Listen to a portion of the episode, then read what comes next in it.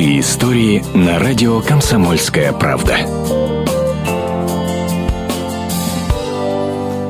Переяславка – уникальное село в Красноярском крае. Тут все жители имеют украинские корни. Село образовалось 120 лет назад, во время Столыпинской реформы. Тогда несколько семей из Малороссии приехали на свободные земли в Сибирь. С тех пор все жители Переяславки говорят на двух языках. В домах готовят борщи, пампушки и вареники, а улицы названы Полтавской, Киевской, Шевченко, Хмельницкого. Главная тема последних недель – одна – Украина. 75-летний Николай Куцаконь – потомок донских казаков. С женой Натальей Петицкой дома говорят по-украински. Вовшро по-хохлацки. У нас, говорит, дивись, загордився. По-хохлацки не хочешь балакать. Жалко нам, что так и на Украине делается. Я вчера даже до слез, я кричала молодежь: «Россия, помоги!»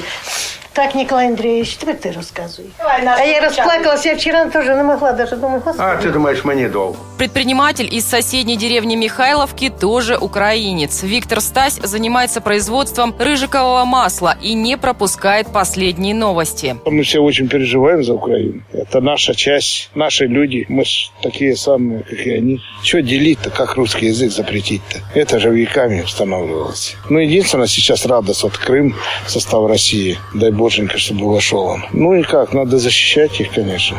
В Переяславке, Михайловке и других окрестных деревеньках не просто переживают украинские события и сочувствуют своим землякам. Здесь все готовы, если нужно, принять соотечественников. Конечно, у нас еще земли много. Здесь все позволяет, чтобы жить. Тем более такие работяги. Украинцы – это очень работящий народ. Простые истории на радио «Комсомольская правда».